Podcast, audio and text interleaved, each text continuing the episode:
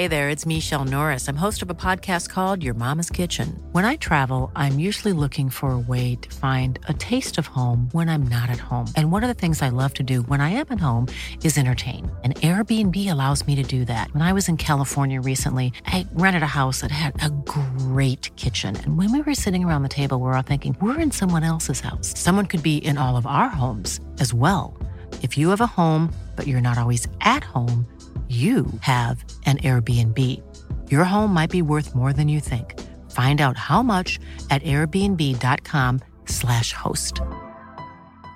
Cool fact a crocodile can't stick out its tongue. Also, you can get health insurance for a month or just under a year in some states. United Healthcare short term insurance plans, underwritten by Golden Rule Insurance Company, offer flexible, budget friendly coverage for you. Learn more at uh1.com.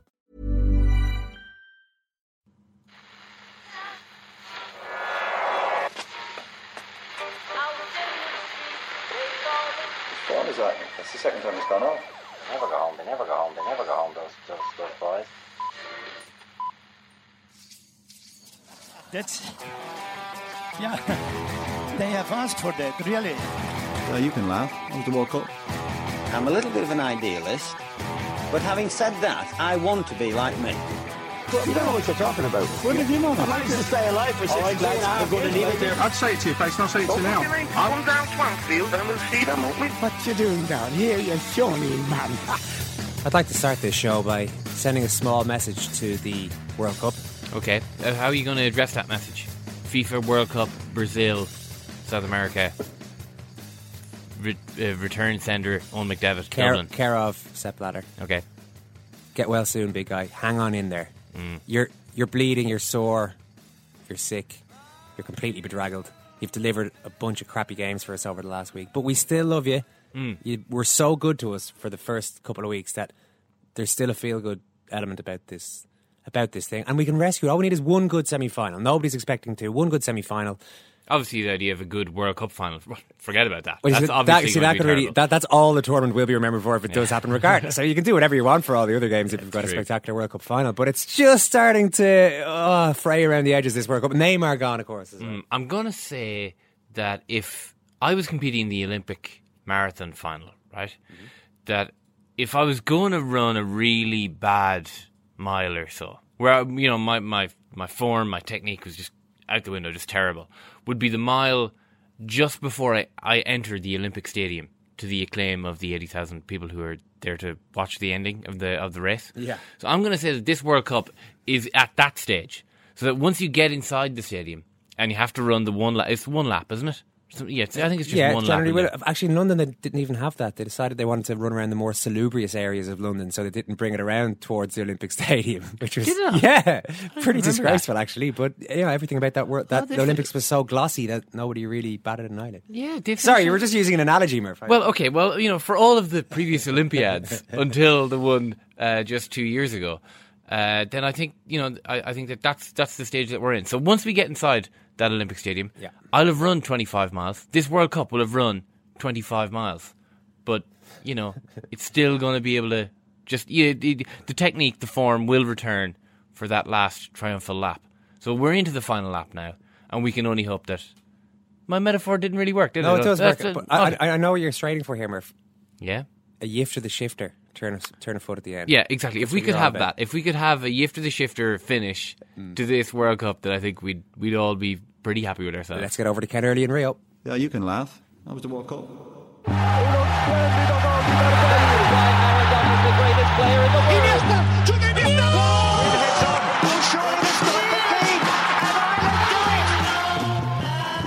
Ken Early, you're a man on the ground there. You don't mind delivering that message to the FIFA bigwigs if you see them at any stage? Yeah, uh, well, actually, I haven't seen them. I don't know where they are. FIFA. I haven't. I, I would expect to see a lot more glorification of themselves, but it's almost as though they realise how incredibly unpopular they are, and they're trying to stay out of the uh, stay out of the public view. Oh no! Well, actually, you can go. You could go to the FIFA daily media briefing if you wanted. Well, that's probably where they are. Um, hmm? That's probably where they are if you really wanted to see them. Yeah, I mean, they, they don't even really tend to turn up at that themselves. It's just sort of they, they get some um, they get various people to, to come along and talk about some incredibly boring subjects. I mean, I don't know why anyone would really go to the FIFA Daily Media Briefing uh, unless they were really stuck for something to write about for the next day. But uh, maybe that'll maybe that'll start to happen this week actually, because there's no not really that many too many games on. Um, not many, too many games left, but um, yeah, I will. I, I promise that if I do see Sepp Blatter, and I'm sure he'll be in Belo Horizonte this semi-final tomorrow. I will pass him pass on your message Fire, on. fire a rocket under uh, Sepp Blatter is basically what we're trying to say here, Ken. I'm sure the void, Ken, has in the last 48 hours or so has been filled by Neymar talk. I read last night that the rumours that he was going to come back seem to have been shot down at this stage. I don't think he's in a position to play in this for the rest of this tournament anyway. Well, who knows? You know, I mean, it's it's, it's sort of it's so crazy that maybe that that might. I mean, I'm just a bit worried that there might be something like, um, you know, that story, the monkey's paw. They might try something like that to get Neymar on that field. I mean, his dad was putting stuff on Instagram. His dad seems to be kind of feeding this. Obviously, Neymar, Neymar Junior's dad, dad Neymar Senior, um, the the top earner in world football last year, uh, nearly 50 million euros worth of income uh, from Barcelona, um, was actually mentioned in connection with this whole ticket. Uh, the, this t- this uh, black market ticket thing that's going on at the moment. you know, some of the names, some of the tickets are up with like you know, we're we're Neymar Neymar Senior's dad's tickets. And really, you'd have to you'd have to hope that those uh, stories turn out to be unfounded. Um, surely, having pocketed nearly 50 million euros, he doesn't also need to sell tickets to the World Cup in the black market. No, I'm, Uh, I, I, uh, uh, we're just talking speculation at the moment that, that he's been linked to this. I'm sure. Yeah, um, yeah, I'm sure he, he wouldn't be the type of man to uh, to try and make a few extra euros just by um, you know by, by engaging in some dirty dealings like that. Um, but he was putting stuff on Instagram about um, you know uh, about the, the situation Neymar was in, and basically the, it, the speculation kind of come from came from his message where he said something like. Um, if Neymar will have clinical conditions to enjoy a game of professional football before the time originally planned, uh, then you know, of course, uh, basically the treatment for for his injury, which is you know broken vertebrae, is absolute rest. Um, but the suggestion was that well, given that he seems to be, you know, it's not that serious an injury, it'll take a while to kind of properly heal. But what if we could just give him a pain killing injection? Because the main problem is just that he's in a lot of pain. So a pain killing injection, then you know he can ignore that and he can have the, uh, you know, he can move around. Uh, he he'll have sort of movement. There's no reason necessarily why he couldn't play. Seems to be the insane thinking of uh, of those who are suggesting that he could get out there. Now, Neymar is a good player, but is he really a better player with a broken back than Willian in the in the uh, you know full the whole of his health? I don't think so. I think that would be completely crazy. Um, and it would be obviously incredibly risky. And okay, so the Brazilian doctors have said, no, we're not going to do that. But you know, you just, there's something, you, I believe it when I see it. You know what I mean? They, just because they say this is definitely not going to happen doesn't mean that they wouldn't necessarily try it. Because the thing is that the player himself would be the one pushing it. You know what I mean? He might be the one saying, "Yeah, do it. I'll be, I'll be fine." Or maybe his, maybe his father. You know, you're not going to get, to play in another World Cup final in Brazil. Everybody knows that, isn't it? There's not going to be another one. Maybe during his lifetime. Certainly not one that he's ever going to be able to play in. So, if there was a way to do it, then I think they would try to do it. I just don't think there really is going to be a way. Is there are, are there football men in Brazil saying that? Ah, yeah, well, you can play through a broken vertebra. it's just it's one of those it's one of those annoying injuries you can just play through. who, who, there isn't a footballer alive who hasn't played through a broken vertebra at some stage. Um, It's no, just part of the job. Yeah, I haven't. Uh, I have. I haven't. I haven't heard anyone actually suggest that until last night when these kind of crazy stories started started going through. So maybe people will will sort of come forward and say that. But I mean, it's just amazing what happened over the weekend. You know, it was like this. Um, you know, like Kim Jong Il died. You know, you saw the South Korean or the North Korean television rather and everyone is sort of weeping and and, and like, like over, overwhelmed with grief. That was what it was like on Brazilian TV. You know, it was it was a real one of these sort of Princess Diana type moments, um, and nobody could get their heads around this idea because I mean, it is it's it's remarkable the extent to which everything about the Brazil team is focused on Neymar, who is by far the most charismatic player in the team, and probably you know probably the best footballer uh, that Brazil has, but by far the the, the given that like um, the whole sort of uh, appearance of the team in public is, is mediated by its deals with various corporations. Um, you know, the sponsors and so on. It's got like a billion sponsors. And so Neymar is obviously the guy who the sponsors always want in every ad. So every single ad and all the sort of official public appearances, he's always the one there. Um, you know, it's never like Fernandinho. You know, let's hear what let's let's hear what Fernandinho has to say. like Willian, you know, no, they, these guys just don't figure. So it is as though the the one kind of player in the team is is gone. You know, I mean, there's like there's actual the corporations, you know, taking out ads, like just to sort of wish Neymar a recovery. You know, just to sort of associate themselves with wishing Neymar uh, the best. You know, I've, I've never really seen anything like it. So, uh, I mean, I was looking at this. Um, uh, it was it was during the matches. It, it, was in between the two quarterfinals on Saturday, and there was some awful uh, show. Um, and they were kind of they were all talking about it, and everyone's getting really angry about like the you know people in the audience were standing up and, and like complaining. It was like Trisha or something like that. But I mean, imagine people in the audience were kind of standing up and like saying, "Oh, that Zuniga should be you know um, put in prison or whatever," mm. and. Uh, and then, then they're like, "Oh, we have this video message from Neymar," and then like they showed his message. You, know, you might have seen it yourself. I'm not sure. And like he's there, and his his eyes are all kind of red and they're all swollen because he's obviously been crying. But he's still like he's just talking. Oh, you know, Brazil, they've taken the World Cup away from me, but you know, they haven't taken it away from from us. You know, we're gonna we're still gonna go and do it. And everyone is just you know, and and he talks for ages. I don't know if this thing is scripted, by the way. I think he may actually just be able to. He's just actually completely natural speaking to uh, TV cameras. Well, he's like, world's most confident man in that way, in the way that he carries himself, and it's been striking in the tournament. How okay, uh, the emotional pitch that they're at during the games is obviously totally nuts, but even arriving into the dressing room, anytime you see Neymar around the place, he's world's most relaxed character in front of a million cameras. He's like one of these.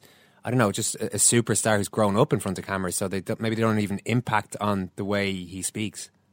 Exactly. Yeah, it's like it's like a completely natural thing for the unnatural state for him would not to would be not to be on television. You know, that's the that might start freaking him out. You know, if if if he wasn't on television for a prolonged period of time, he might start developing feelings of alienation.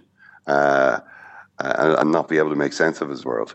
But as long as he's on TV, he, he kind of feels like he, he's he's at home and comfortable. And he was, uh, and anyway, they so he does this message, and he's so slick um, they come back to the studio and everyone is there like weeping. You know, people are literally like they're crying, and then everyone's everyone's kind of silent. But then the host sort of raises his hand, and everyone starts to applaud.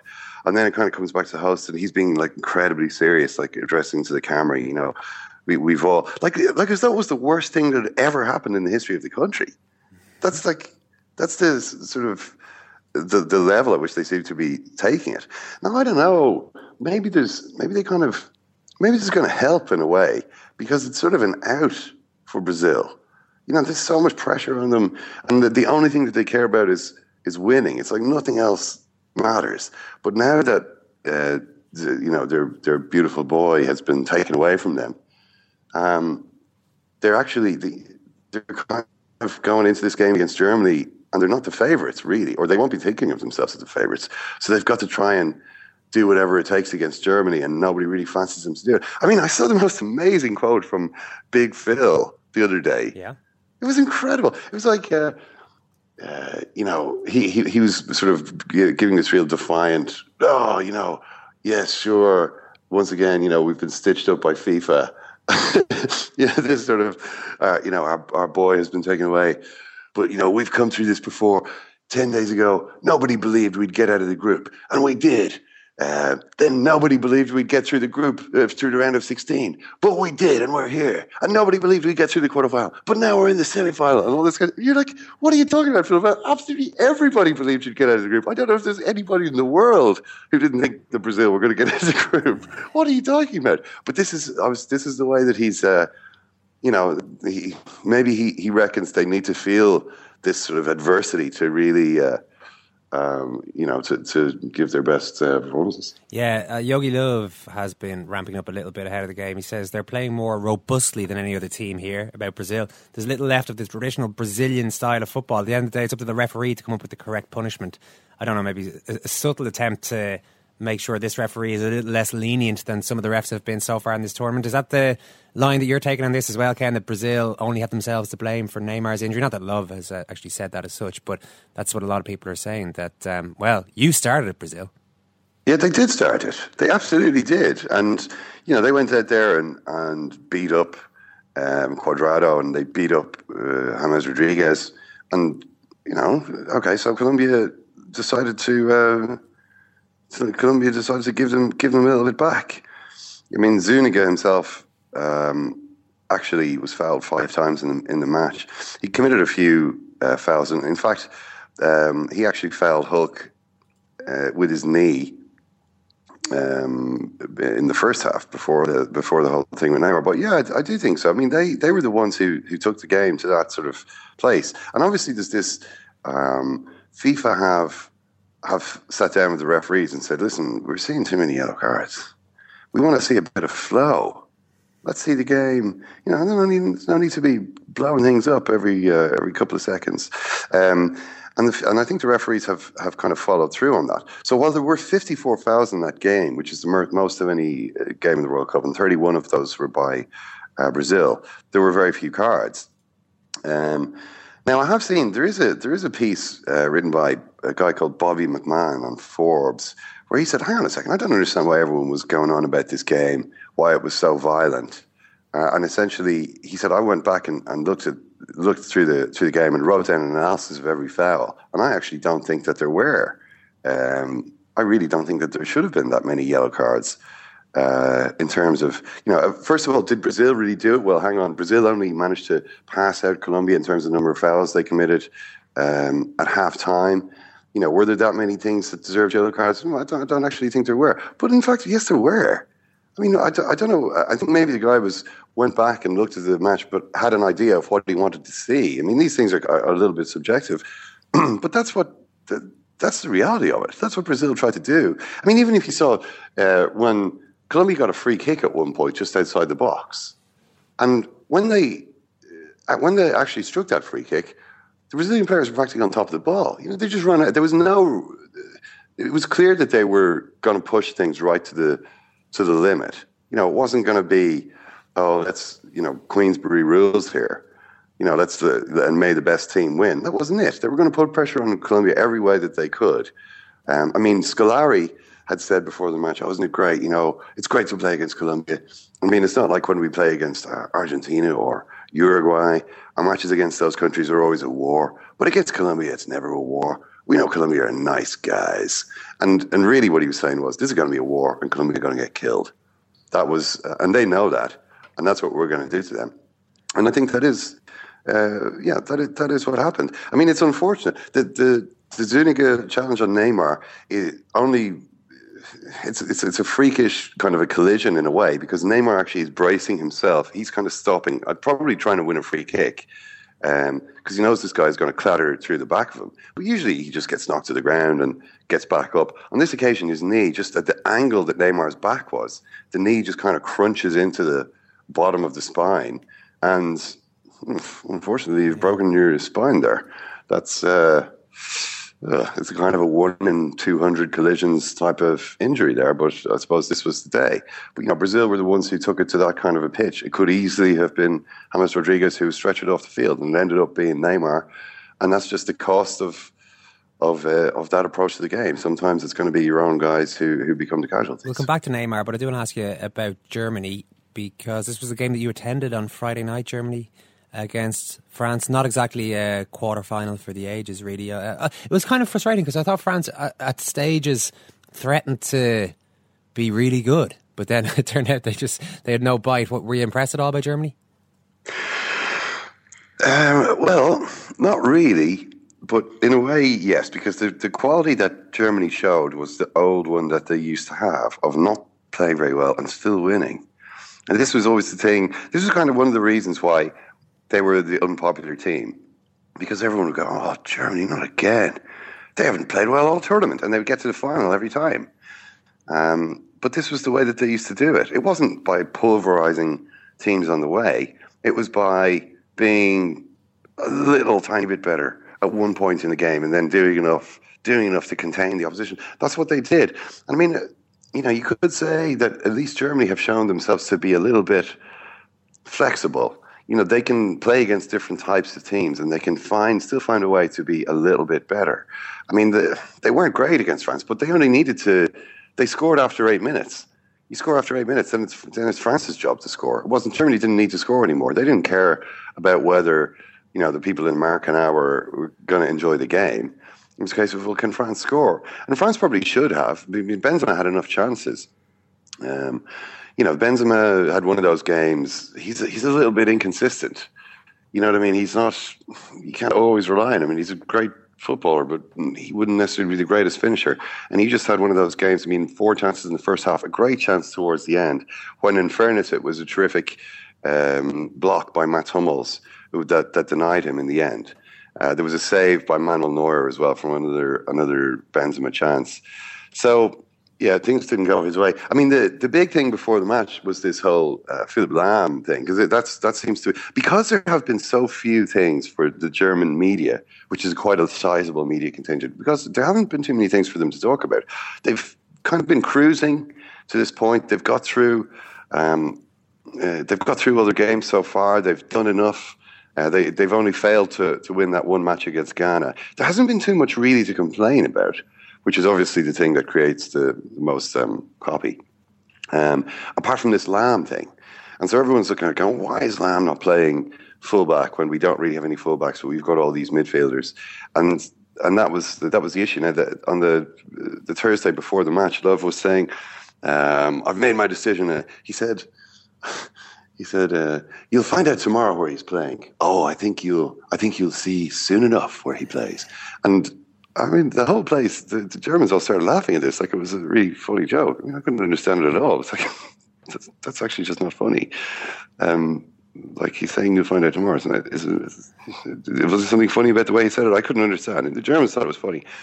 Um, and in the end, they all thought that he would he, he would stick with him in central midfield, but he did go for uh, right back. So in a way, you could say, well, he was he appears there to be pandering a little bit to his um, to his critics, he said, "Okay, well, you know, I'll give you what you want." I have to say that I would have been one of those who said, "I think that's where he should play." Right back, you know, it makes sense when you look at the other players in the squad. I wouldn't be surprised at all if he put him straight back into central midfield for the next match because the guys who did play there, particularly Bastian Schweinsteiger, just were not really up to the pitch of it at all. Um, Schweinsteiger kept giving the ball away. He was he was France's best player.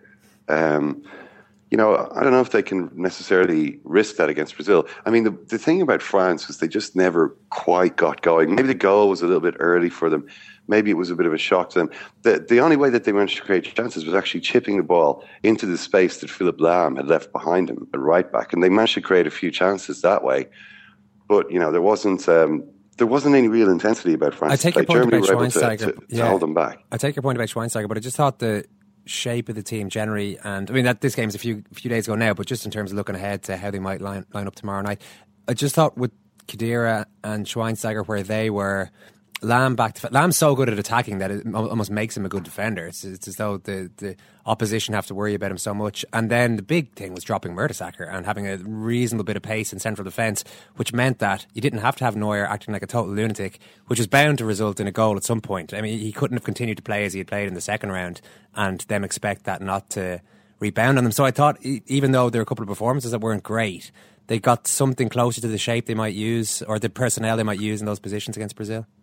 Yeah, I mean that that is true. Although I, I would be a little bit worried because it, it's not just it's not just the fact that I think Lahm is, is Lahm at the moment is actually better in central midfield than, than Schweinsteiger, who who appears to be out of form, or the fact that he's a better attacking fullback than whoever else they have, and it would be Boateng, and they would have to put Mertesacker in. But the fact that he actually was their main defensive liability in the match as well, the the fact that he would he would often be caught up the field, and it's something that Brazil would definitely try to exploit. It is an interesting point that you make about Neuer, though, and I think that shows that that shows Germany's flexibility. They're a team that has more than one way to play, and they don't have to they don't have to just keep repeating the same thing. So that high line that that they were using against Algeria was completely gone in this game. There was none of that. Mm. None of this Neuer uh, running around. You know, my my um, crystal ball turned out to be hopelessly ill-founded um, because Germany just aren't quite as predictable as maybe people would like them to be. They're not going to play into the opposition's hands um, like that. So if you're Joachim Löw, you're thinking, well, what plays into their hands here? If we go with Philipp Lahm, does that maybe play into their hands a little bit? Does that give them a little bit of space? Um, on the left side that they can they can maybe use. Does that is that an invitation to you know Marcelo to try and do us a little bit of damage? What do Brazil not want us to do? Let's try and think of that and do that. You know, I think that if Lahm is playing in midfield, maybe Germany have a better chance of of controlling the match. Uh, and that's certainly not what Brazil want to see. I mean, if Germany have the ball, then Brazil is going to have to be fouling them all the time. Mm. I mean, while Brazil would go about that with a certain amount of relish, uh, you know, I don't know. It's it's it's a difficult it's a difficult one. I mean, the, the big thing, the big question Germany have going to have to answer. This is a different kind of test. France never came, never came at them in the kind of with the kind of madness and frenzy that Brazil are definitely going to have in this match. And whether Brazil can, whether Germany can stand up to that, that's going to be the big question you have to ask in the semi final. All right, James Young joins us to talk more about Brazil and Neymar in particular. James, you wrote about him for Sports Illustrated. Good to talk to you, first of all. Thanks for taking the call. No problem. Thanks, Eoin. My pleasure. I hope you've been enjoying the World Cup along with the rest of us. We we have already been chatting a bit about the quite a bit about the reaction to Neymar's injury in Brazil, and uh, you wrote a very interesting piece, as I mentioned there, for Sports Illustrated. But just first of all, the reaction to what's happened uh, within a sporting context, it clearly is a huge deal. But could it be argued that there's been something of an overreaction in Brazil? Uh, I think so. Possibly, yeah. You, you, could almost kind of describe it as a, a JFK mar the, uh, kind of where were you moment when when Neymar got injured because uh, it's all everyone seems to be talking about. He's uh, he's got a huge profile in Brazil anyway. He's on, on commercials every five seconds. You can't turn on your, your television with uh, without seeing him. He's kind of the the, the pin-up boy of, of, of Brazilian football. Um, and and also, of course, they're, they're, they're, they're chief attacking talent. Some might say they're only attacking talent. There is already this huge pressure to to to win the World Cup, to win the, the, the Hexa, which, as they describe it here, the sixth World Cup title, 200 million people pouring all this pressure down on the team. All that pressure seems to land on Neymar's shoulders. So the reaction was was was fairly hysterical, you know, uh, from I think everyone from Usain Bolt to, to Kobe Bryant outside Brazil, Gisele Bündchen, the, the, the president, Dilma Rousseff, uh, every soap star or, or, or, TV star you care to mention, everyone was sending these messages of, uh, of support some some fairly uh, hostile messages towards uh, Zuniga as well. You have to say so.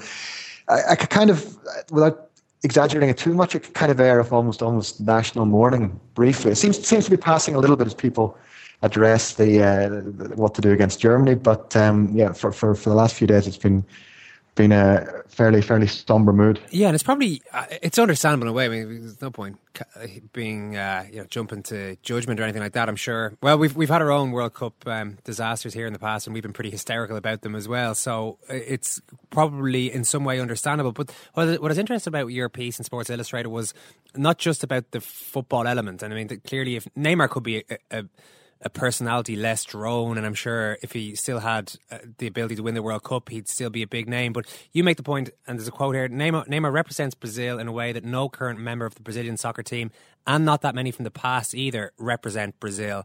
How did you come to that conclusion?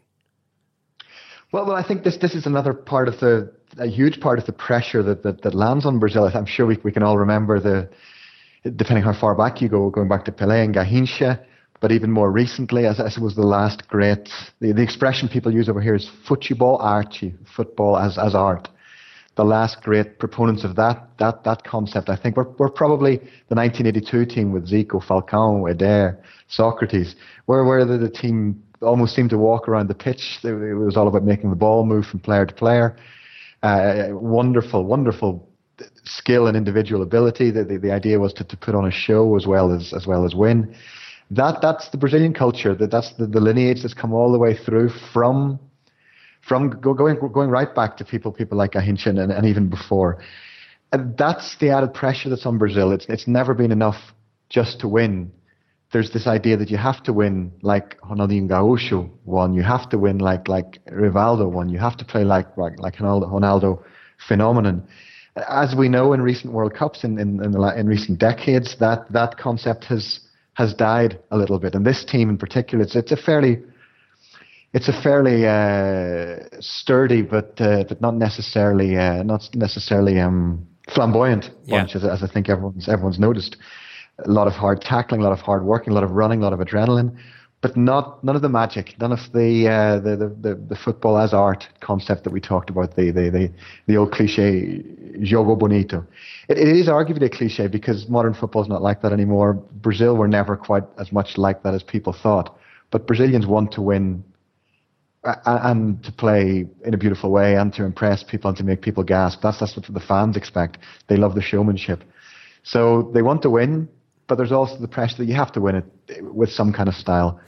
And Neymar represents that. I think he's the only, perhaps the only player in the team who brings that maverick touch, who brings that that elegance, that that that that, that uh, the dribbles, the the the, the little uh, yeah. rascally almost kind of. Uh, movements, you know, that, that make people, that surprise people. Well, the fans are going to have to get used to the idea of trying to win it without all of that. You mentioned the word flamboyance. I mean, I'd say Neymar mm. must bring probably about 80 or 90% of the flamboyance that the team had. We, we were expecting more from Oscar. It hasn't really happened. I suppose Hulk has his own muscular style of flamboyance and he's performed uh, in patches well in the tournament, but they just, uh, the rest of them haven't really delivered. At this stage, are the Brazilian fans just going to have to suck it up, really? They're, they're just going to have to accept that and that this team, even if, if it, it, didn't have a huge amount going for it in terms of style anyway, and now let's just forget about it. And if we have to brutalise our way to the championship, we'll do it.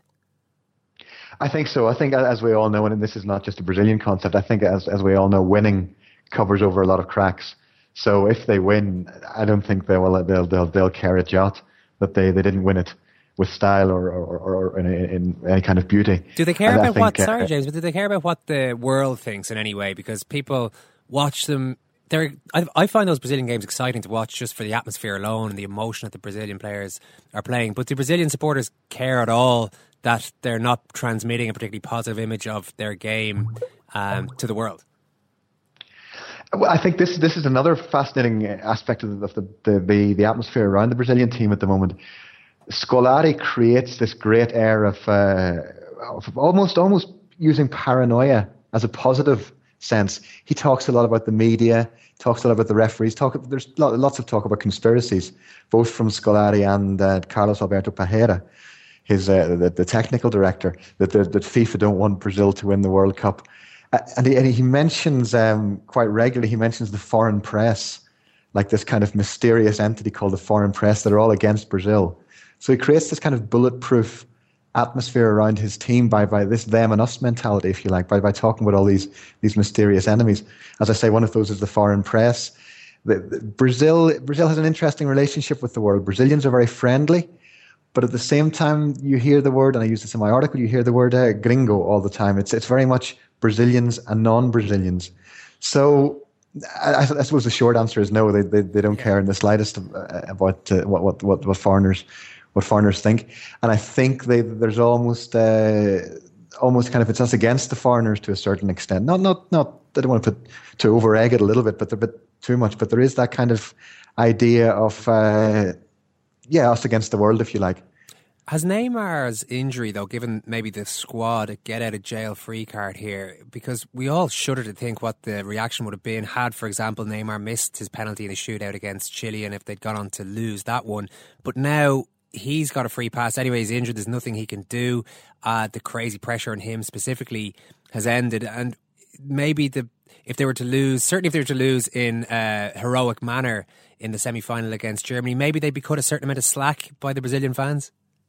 I think so. I think so. Tostão, the, the great 1970 World Cup winner, mentioned that in his, his newspaper column this week. He said uh, Neymar's injury has given Brazil a convenient excuse to, to, to lose because before that the only option was winning. Anything anything less than winning would, would be a would be a disaster on, on home turf with, with all these these new stadiums and, and 200 million people kind of cheering them on. The the injury kind of it changes the, the narrative a little bit. Now Brazil, or especially with Thiago Silva suspended as well, as well. Brazil were pre- previously the team that had to win, that had to be had to be the, the best. Now they've become the plucky underdogs, the, the the David against the Goliath. So that that that changes the narrative, and I, I wonder how that will, will affect them psychologically, and how that will affect their their their their uh, performance on the pitch, because they're not the favourites against Germany if you look at it rationally. You know, home advantage is a huge factor and will help, but yeah, I, I wonder is I'm sure they would never admit this. I'm sure it's not true, but I wonder are there some members of the coaching staff who are going, well, actually, if we lose now, we can come out with our, our heads held high instead of being uh, being you know pelted with tomatoes at the airport. Yeah, we could actually remain living in Brazil uh, rather than having to exactly. move abroad for the rest of our lives. But uh, do you reckon that they will, despite what you say about Germany logically being favourites? Do you reckon Brazil will find a way? And if so, how? Who's going to be the star that will emerge to replace Neymar? Well, it's become this with this World Cup. I don't know what you think, but but certainly for me, watching Brazil up close, it's become this this this uh, incredible kind of Hollywood uh, Hollywood uh, drama, if you like. They, they did uh, just to give you an idea. They did before the um, before the World Cup started. The, the, the national TV channel Globo did this this profile of all the players. Every single story was about a player overcoming tremendous difficulty. Some of them had difficult lives, of course. Daniel Alves grew up in a in, in, a very in, in the Sertão, it's called the, the, the sort of parched inland of of uh, Bahia. Some of them admittedly had difficult lives, but every single ex- excerpt was was like the Shawshank Redemption. you know, these these swooping strings, and then every single clip also had to have someone crying. You know, a family member would be poked with a stick and told to cry immediately because we had to to, to up the drama. So, and as you've seen in each game, each game with with the tears before the um, before the whistle, the tears during the anthem. Thiago Silva was crying in the tunnel against Croatia. Julio Cesar was crying before and after the penalties. This this this this almost almost over the top kind of Hollywood drama that we have with with so much emotion, and and all their their their, their performances have been emotional and, and, and passionate and adrenaline based rather than than clear headed and, and and organized. I think. So it's going to be the same again. On paper, it's very hard to see them beating Germany with their their their, their two best players. Germany Germany are a team that that maybe haven't. Uh, caught the eye. Maybe haven't amazed people, impressed people too much, but they they they know, they know how to win. They know what know, know what they need to do. Um, if Brazil are to win, apart from the the, the, the emotional factor and the, the, the David versus Goliath kind of narrative, um, who would do it? Like you say, I think Hulk's been been quite a mm. quite a powerful presence. I think on the wing, uh, they're they're talking about Will Willian is seems to be the favourite to get the, the nod for the Neymar position. He might bring something interesting because Neymar has a has a little bit of a an issue where if things aren't going well, he'll he'll try and do it all on his own possibly because he, he, he only has Fred for help. So you kind of have to do it on your own. But with Willian, he's more of a team player. He's, he's not going to go on Neymar kind of style dribbles and try and beat three or four players. He's, he's going to maybe bring players into the game a little bit, pass the ball a little bit more. So that the team might be a, might benefit from that a little bit. Oscar Oscar needs to, to certainly to step up if Brazil are to win. Um, Bernard, who might be an interesting interesting uh, addition sort of at some stage during during the game. He's a, I'm sure you, have seen him. Yeah. At some stage, he's the, the, the, little winger from from Shakhtar Donetsk who played played so well here for Atletico Mineiro in, in Belo Horizonte. So he'll be kind of a hometown hero if if he comes on, which which will again pump the adrenaline up even further. So yeah, on on on paper it should be Germany, but but it's been a very improbable World Cup. So so who knows? Yeah, there are options there for Brazil at least. Listen, James Young, thanks very much. Cheers, on. You can see the level of expectancy is Coach, this is the game you wanted a victory, but it didn't happen. What happened? Oh, Pepe's such an idiot. A game that they've been looking forward to for a long time. Where did you Where do you think you got it all wrong today? And then Pepe just ruins it for everyone. Thanks a lot, Pepe. You can see the level of expectancy. when Neymar was saying will take that penalty. He was fucking dreading it. Sorry, yeah? we're not, we're not here. Oh, we're not, are we? We are. Oh. Well, I apologise for that, but obviously that was a, an inexactitude written. All right. All right, we'll move on, Ken, to the second semi final Wednesday night Holland against Argentina. To use probably the greatest um, greatest football cliche ever, maybe, Ken, you believe that Argentina's name is on the cup? well, I just thought um, that uh, at the end of that match, the, so they eventually beat Belgium in, in, what's really quite a boring match, and Belgium did a bit of a France on it. They, they, I don't think they really showed what they were what they were capable of. Although not that you'd know that from listening to Marc Wilmots. oh yeah, yeah.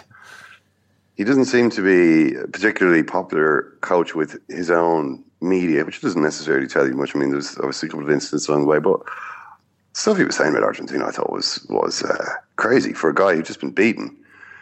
Um, I mean, he was moaning about their their time wasting and stuff, which at the same time you're like, yeah, Wilmots, this is this is football. You know, welcome to the World Cup. I would have thought you knew a thing or two about it. You've been to four. He was to four World Cups as a player, and here he is moaning and crying about Argentina when they're leading in a match late on. Suddenly, don't seem to be in a rush to get the ball back on the field at throw-ins. You will stop kicking the ball out of play like idiots. You know, you got to keep the ball in play. That's what it's not Argentina's job to make it easy for you. Wilmot says you said they distort the rhythm of the game. Um, it, it, takes them 30 seconds to take a throw in, and the referee does nothing about it. Well, that, that's you know, welcome to real life. Um, we're not impressed by the Argentinians. They're just an ordinary team. It's not a missed opportunity. Do you think Argentina played a good match? Um, says uh, you know, says Wilmots. And you're thinking, this is not really your. This is not. If we'd played this way, we'd have been we'd have been destroyed by the Belgian press. Uh, says Wilmots. Well, I'm not quite sure what way Belgium thought they were playing because I thought it was embarrassing. I thought the, the, the last 10 minutes, particularly, were disgrace. I mean, all we've read about Belgium is how they've managed to uh, completely revolutionize their approach to, uh, to youth football. You know, they've been hammering this uh, technique. Uh, principles of technique into their players from an early age. And this is how their sort of football system has taken a great deal of credit or has been assigned a great deal of credit by the world's media um, for producing this great generation of players, or you know, a generation of, of, of, pretty handy players, which were part of the reason everyone was saying, yeah, you know, Belgium, Belgium can have a good World Cup. And what do we see from them in the last ten minutes? Stick it in the mixer. Get Van Buyten up there, get Fellaini up there, and put the ball up to those to, to, to the two big lads, and they'll see. We'll see if we can get it on the noggin down to someone. Now that's an embarrassment that is that's an embarrassment. If he's not crucified by the Belgian press for that, I'd be pretty surprised because this is a team I thought there. I thought the whole thing was going to be four three three. You know, total technique. You know, no one ever has to take more than two touches. Um, that's the Belgians are completely at home with the ball. They've got that intimacy with the ball. Well, no, they were just booting it up to a. To, it was like when we used to have Niall Quinn and Tony Cascarino on the field. That was what Belgium were reduced to. So what that, to me, that was embarrassing. What convinces you that Argentina have shown enough that they're going to romp through the last two games? Well, I suppose the question would have to be now: How bad is this injury to Di Maria? Mm. Because he is such, he's one of their big players. Now they got through most of that game without him because the injury that that that happened, which looked like a thigh strain, uh, happened early in the match. Uh, well, after about 35 minutes, uh, by which time, yeah, they were already leading, uh, and they managed to get through. But this was, you know, I'm not sure um, I think the the end, the, the very end, when they won the match, and you saw them all go over to their fans, and it just looked like a very happy, kind of confident camp. I'm I'm probably reading a lot into what I saw, um, just from the the attitude that they had at the end. But it seemed like this is a team that is feeling pretty good about its chances of, of winning the World Cup now. Messi is obviously playing brilliantly. I mean, he was fantastic again. Uh, I thought he was amazing. I mean, the, the pass for Di when Di Maria got injured uh, chasing that pass. You know the one I'm talking about? Yeah, it was incredible. I mean, it's, oh, it's unbelievable. There was another one where he won a free kick on the edge of Belgium's box, going past, dribbling past three Belgian guys in, inside one meter. It was unbelievable. I mean, he's so he's playing really well, and if they've got that, nobody else can touch. Uh, nobody else can touch that. You know, if if he's going to do that in each game, this is going to be a very difficult team to beat. And you saw their attitude at the end. I mean, it was so different from Brazil. You saw Brazil, excuse me, Brazil at the end of their match against Colombia, when they um, finished and they flopped to the ground, they were exhausted. You know, it looked like they were. It was nervous exhaustion throughout the whole team. Argentina just looked delighted, and they were all singing this offensive song that they have about Brazil. Um, the players and the fans and the players are singing that song in the dressing room now. Everybody yeah, what is that seems, song, Ken? What's the song? Yeah.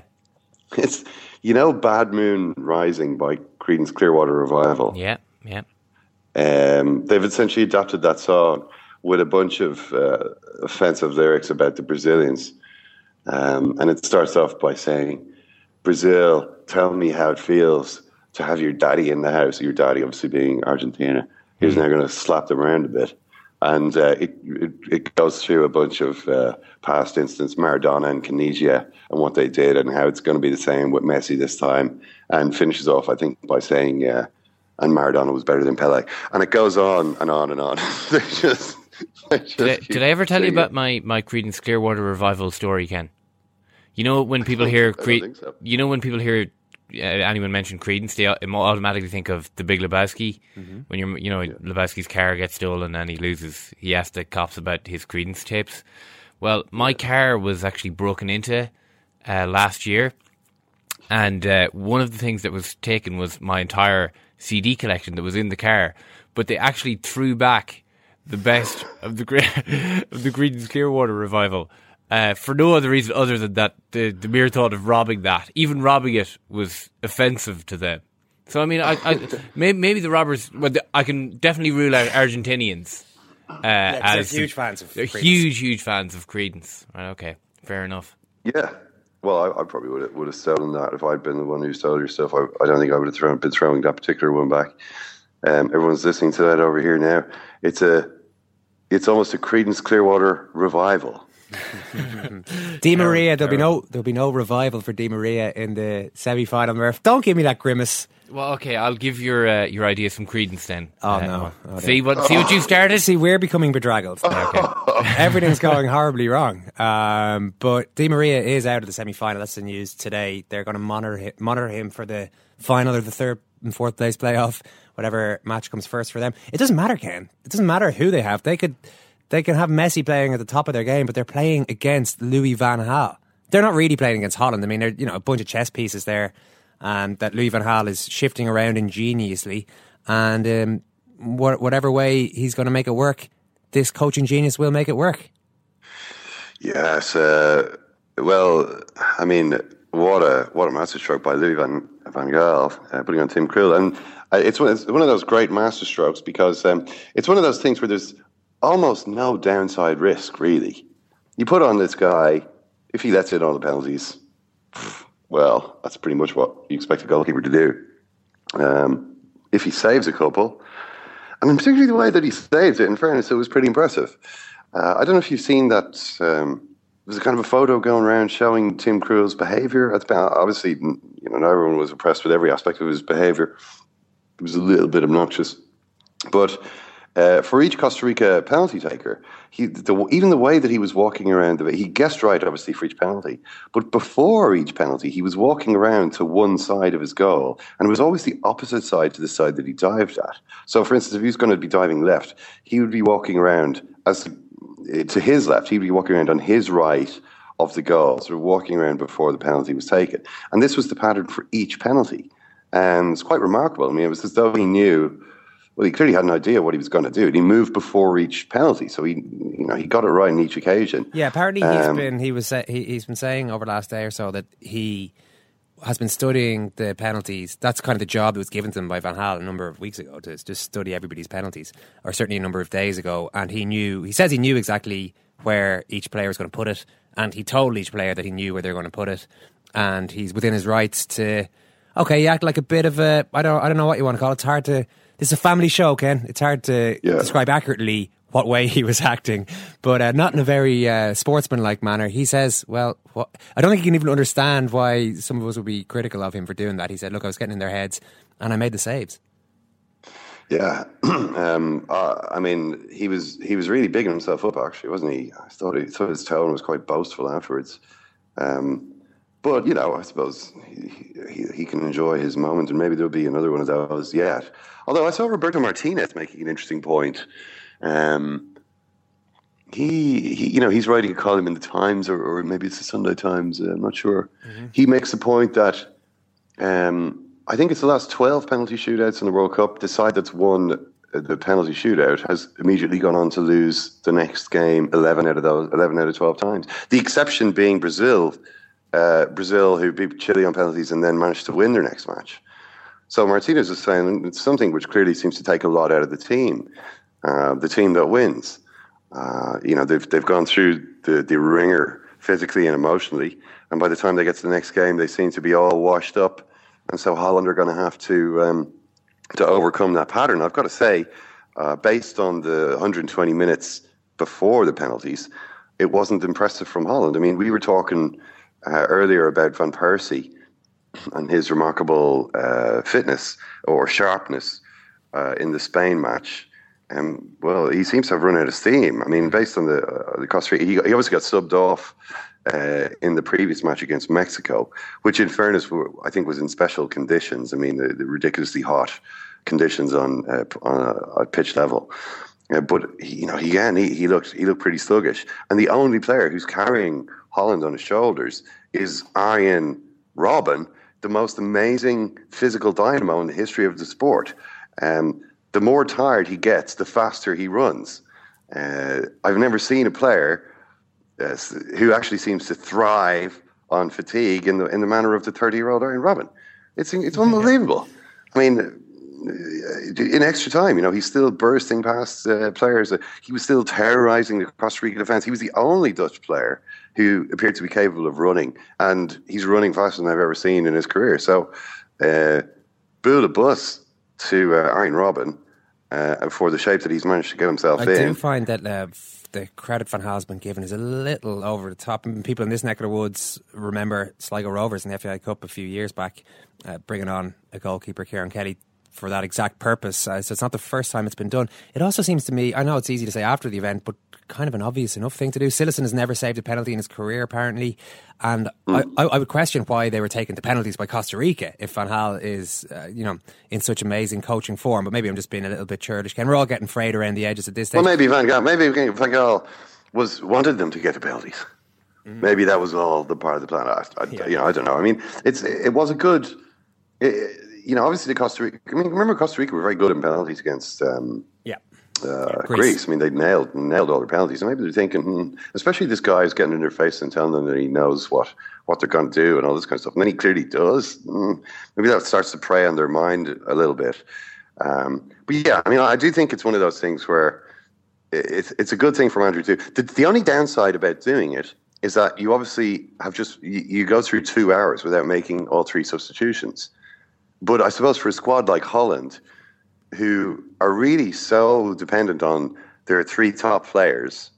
Um, the other downside, Ken, is that if Jasper Cillessen, their first choice goalkeeper, has a penalty to face in the semi final, he mightn't be feeling too confident in his ability to stop that, given that his manager doesn't think that he's going to do it. And a lot of people thought or assumed maybe that Cillessen was in on the plan because he was celebrating with the rest of the players at full time. He didn't look too annoyed, but he has said since I had no no idea. And in fact, he said that when he came off the field, he was so when he kicked a water bottle and soaked one of the substitutes sitting there by accident was re- really thick, and then realised he had to get his head in order pretty quickly. But he had no idea at all. So that's the other possible bit of collateral damage there. Well, I wouldn't say so. I mean, if if, if he does face a penalty, excuse me, if he does face a penalty, he's probably going to let it in anyway. Um, so there's not really that much of a of a cost there, and he may have this idea of. Uh, you know, I really want to um, to show Louis Van Gaal that I'm not the penalty weakling he uh, he clearly takes me for. So uh, maybe it will be a, a, genius piece of motivation by Van Gaal. Yeah, maybe. Uh, Cillessen will will uh, unleash the giant within. I, I don't know. I mean, uh, Van Gaal is a very good manager. I think I think we've kind of been saying that all along. I mean, he's done. He's come up with different ideas for the team. I mean, okay, the nil nil against Costa Rica maybe isn't all that expre- uh, impressive a result on the face of it, but he does have a, a, slightly tired team himself. Costa Rica are not a bad side at all. Um, you know, it's not a. I mean, the big test now is the, is the Argentina. You know, what, what's he going to do about Lionel Messi? Is he going to come up with something that no one else has been able to, uh, no one else has been able to think of? Um, if he has, I don't think anyone will be begrudging him the credit. Okay, time now. This was a little bit, as you said earlier, Ken. This was a little bit. Mm, there's a, bit, a malfunction in this last week, but I'm sure we've got it uh, dusted down. and It's going to work just fine right now. Ken Early's World Cup Crystal Ball. And that is why Maradona's the greatest player in the world. He buried the.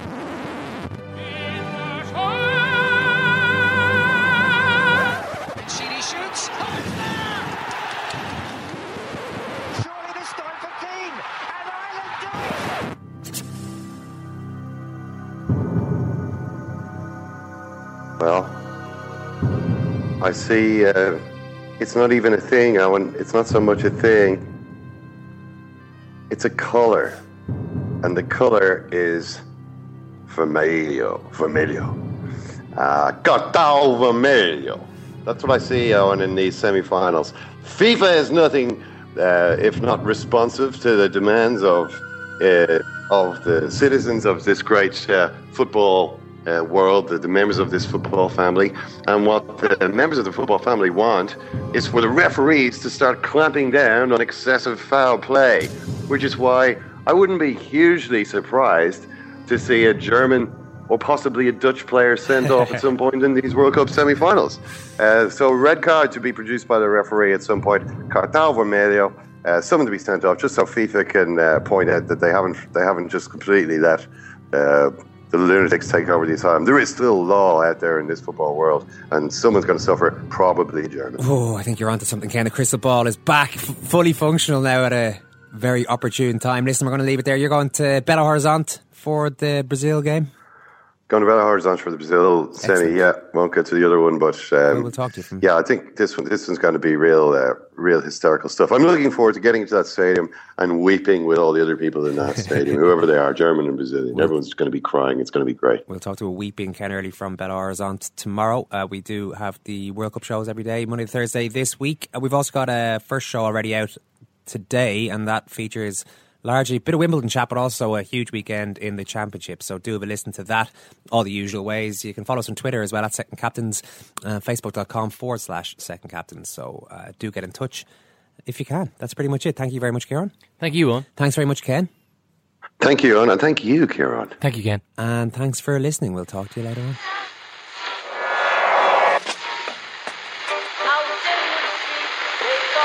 What form is that? That's the second time it's gone off. They never go home. They never go home. They never go home. Those those those boys.